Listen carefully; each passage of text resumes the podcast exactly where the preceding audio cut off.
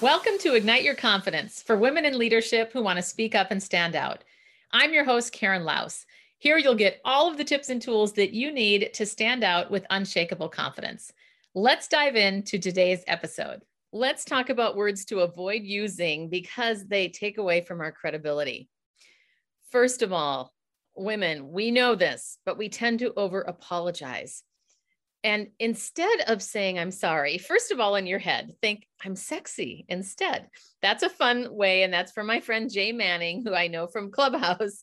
But it's it's a comical way to think about it. Obviously, you probably wouldn't say that at a business meeting, but maybe in certain ones you would. I know in environments where I am, where people know me and we've got a good rapport, we can help each other stay accountable, or we do help each other stay accountable by noticing when somebody says, I'm sorry, we say, Wait, don't you mean I'm sexy? I'm sorry, I'm sexy. Anyway, that's a fun one just to keep in mind. Let's talk about what to say instead. Instead of saying, I'm sorry, train yourself to say, Excuse me let's say you bump into somebody at the grocery store, say, Excuse me. You don't need to say, I'm sorry. Obviously, you want to apologize when you have directly wronged someone, but you don't need to say, I'm sorry to someone that you bumped into. And more importantly, training yourself to use excuse me instead will help you to have that habit when you are in a higher stakes situation, like a business meeting or something where you don't want to be apologizing excessively or at all, especially if you don't need to. So, excuse me is one. The other one is thank you. Let's say you were late to a meeting. Instead of, oh, I'm so sorry that I was late, say, thank you for understanding that I was late. Or just simply thank you for understanding. Or another one is thank you for your patience. These can also be used in email it's amazing nowadays how the turnaround time is expected within minutes or hours. Certainly not 24 hours, although I think that is perfectly acceptable. But you've got to know your audience, bottom line. But I digress. Be mindful that if you need to say something, you want to apologize or something like that, say thank you instead. Thank you for your patience or excuse me. Let's talk about another one that is minimizing and takes away from our value, and that is the word just. I'm going to actually combine two of them just and little. For example, it might be I just have a little tip that I want to show you. And for those of you that are watching me on YouTube, you can see that when I said I just wanted to, I hunched a little bit. We do that shoulder hunch, almost like, oh, who am I? I'm a little girl just asking. No, we've got to have power in our words and these moments we don't often think about take away from our credibility. Instead of saying, I just want to share a little tip, or I have, I just have a little tip for you. Say, I have a tip for you. And you can also say it with vocal projection and a smile and enthusiasm in your voice, which shows that you've got something great to say. You want to make sure that your voice and your expression and body posture as well matches the strong message that you have.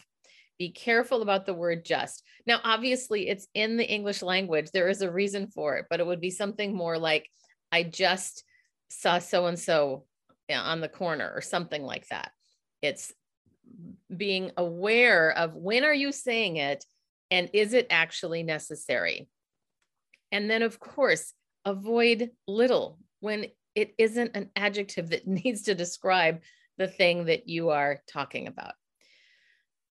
The other one that I will share for me that I've noticed this maybe it's my up Minnesota upbringing, maybe it's just that that we all want to be nice and we want people to feel good. But things like, and we're also so collaborative as women, but be careful about overusing, or I, I almost would suggest not using it. And I'm going to give you a replacement phrase and that is the phrase, if it's okay with you.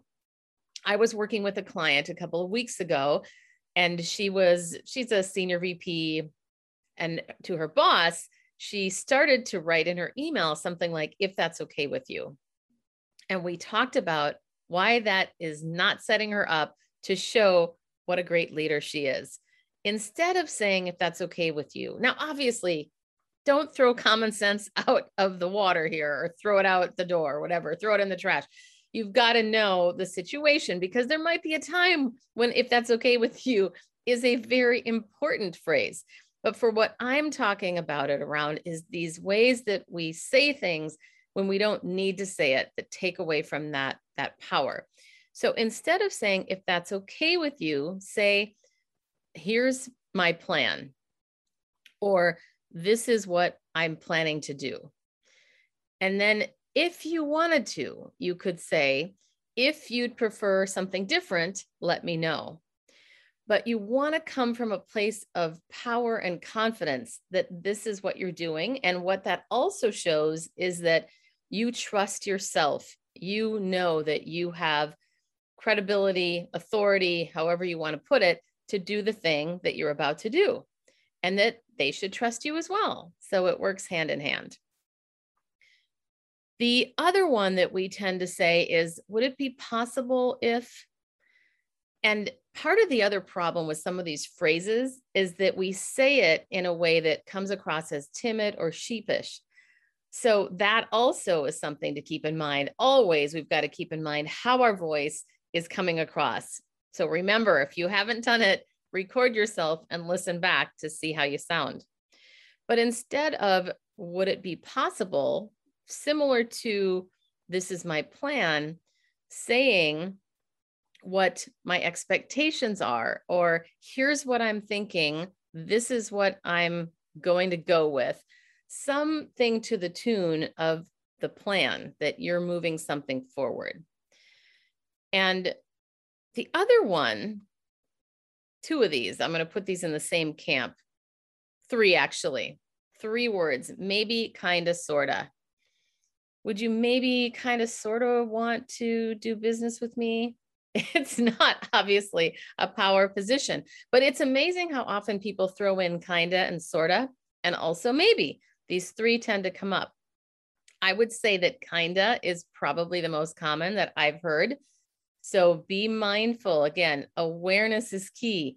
Half the time, we don't even realize we're doing this. So, in addition to recording yourself, ask someone that you work with or that you trust around you. Maybe it even is a family member.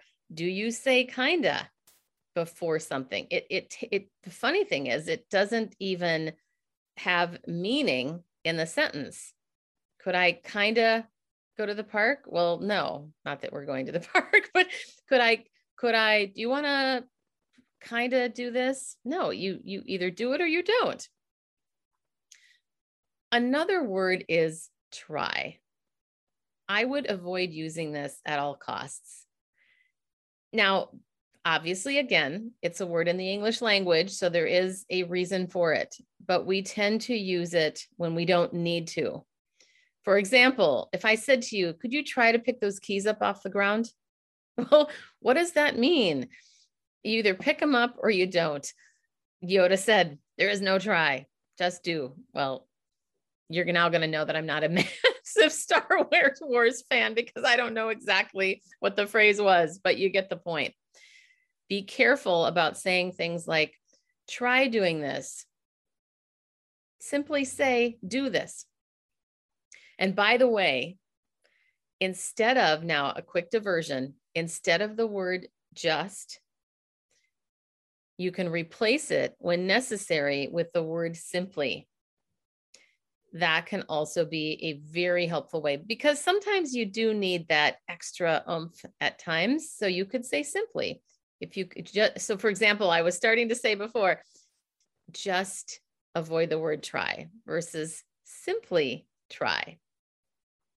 Okay, I think is another one there's a time and a place for this. If you truly, if someone is truly asking you for what you think and you say, I think this, that's one thing. But this is another phrase or two words that tend to minimize what we're going to say because usually it comes before a phrase, something like, I think we need to allocate budget for XYZ. You don't necessarily need to say, I think. More powerful would be, we need to allocate budget for XYZ. Now, if you say that with enthusiasm in your voice and a lightness in your facial expressions, you're going to come across as friendly and also confident. as opposed to I, I can already feel some people pushing back saying, well, what if you really want to say what you think? Well, the bigger question I would have for you is does the the phrase I think, does it actually is it is there meaning there? Does it contribute? If you think about every word costing a certain amount of money, $20 a word, does it make sense to use it there? Or as my friend Darcy Kendrick says, every word has a job. Do the words I think have a job in front of what you're going to say next? And usually they don't. When I record people doing presentations, I think is overused a lot. When I listen to people, I think is something people tend to use when they want to soften their message. And if you think about influencing others, if you think about making an impact, you want to have strength in the way that you're coming across, especially in your language. Let's talk about another one. What I used to do in my work life in a corporate job is come to the table with the leadership team and say, okay, I've done some research. Here are some various options that we could look at. What do you all think? And it was my wonderful boss that one day said, I don't know, Karen. She was being a little snarky. What do you think? And her point was, do you know? And she did directly tell me, made me aware that I tend to do that. I come with all of the information and I ask others for what they think. And what I started shifting, which made me feel more powerful, and it also came across as more confident and credible, which was saying things like, here's my vote. Or in this case, this is where I think would be necessary. So something like, here's what I think we should do. Or here's my suggestion. What do you all think? Now, why I bring that example up is because when I used to do that, it was because I didn't want to put that stake in the ground and say what I thought because I was intimidated. I was still tripped up in people pleasing or feeling like you know people wouldn't like me if I said something that maybe was unpopular. And thankfully, I've gotten past that. And that's why I'm on this mission to help other women do the same and speak with more authority and power. So that was a huge lesson for me instead of, and I, again, I didn't even realize it. So it was really cool that she brought that to mind to be able to simply say, and I will tell you, my personal preference is here's my vote. There's something that that feels perhaps a medium middle ground for me that feels a little more collaborative to be able to say, here's my vote. What do you all think? So I would suggest that you also get really clear on what you think first so you can stand strong in your opinion because too many of us start wavering when other people share their opinions and their ideas and especially if we particularly respect someone else or if they're a higher authority of us in the corporate world for example we might start adjusting our answer based on what they think. And I'm unfortunately guilty of that at times. I would wait and hear, well, what does the majority think? And then I would throw in my opinion. And I'm so grateful that I am I've overcome that. Now I don't I still care what people think of me, don't get me wrong, but I'm not dependent on what other people think of me to hold back. In other words, I will now share my ideas. And that's exactly what I want for you. So I want to make sure that I keep giving you these practical tools. So let's do a quick, quick recap words to avoid. Little, just, I'm sorry. If that's okay with you, would it be possible? Maybe, kinda, sorta, I think. Those are the words to avoid and say something different instead. You've got all those tips here on this episode. So I hope that you enjoyed this.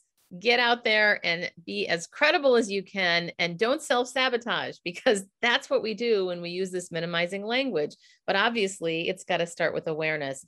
So become aware, record yourself, ask other people that are around you. If you do say any of these negating or minimizing words, or phrases, and then you'll be well on your way to being more confident and credible. And that's a wrap of another episode of Ignite Your Confidence. I'm your host, Karen Laos. Thank you so much for listening. If you loved today's episode, please subscribe and leave a review. It helps other people find the podcast faster, and it certainly helps me. If you're interested in more tips and tools around confidence, please join me over in my Facebook group called Ignite Your Confidence with Karen Laos. Remember, you too can stand out with unshakable confidence.